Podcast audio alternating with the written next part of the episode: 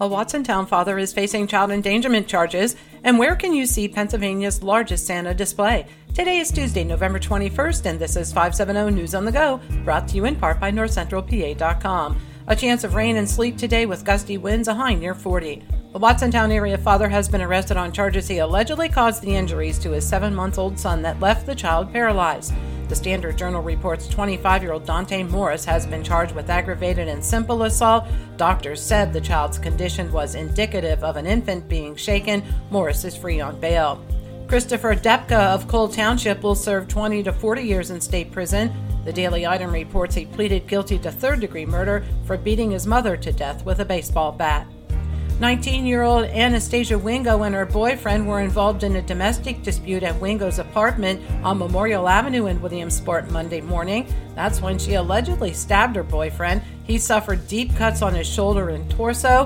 When Wingo called 911, she repeatedly said she had stabbed the victim and he needed an ambulance. She's now in the county prison. Two homes on Hanover Street in Northumberland were damaged by fire last night. The occupants were able to escape unharmed. The cause is under investigation. Monday afternoon, the Lycoming Regional Police assisted emergency responders rescuing a motorist from an embankment along Route 15 in Old Lycoming Township.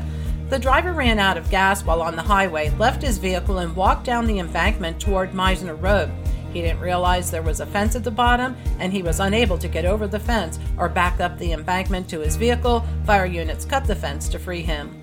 The Warrior Run School District is exploring the possibility of building a new high school. This week, the Board of Directors agreed to seek bids to consider replacing the school rather than renovating it. Also, this week, the board approved the sale of the Watsontown Elementary to CSIU for $610,000.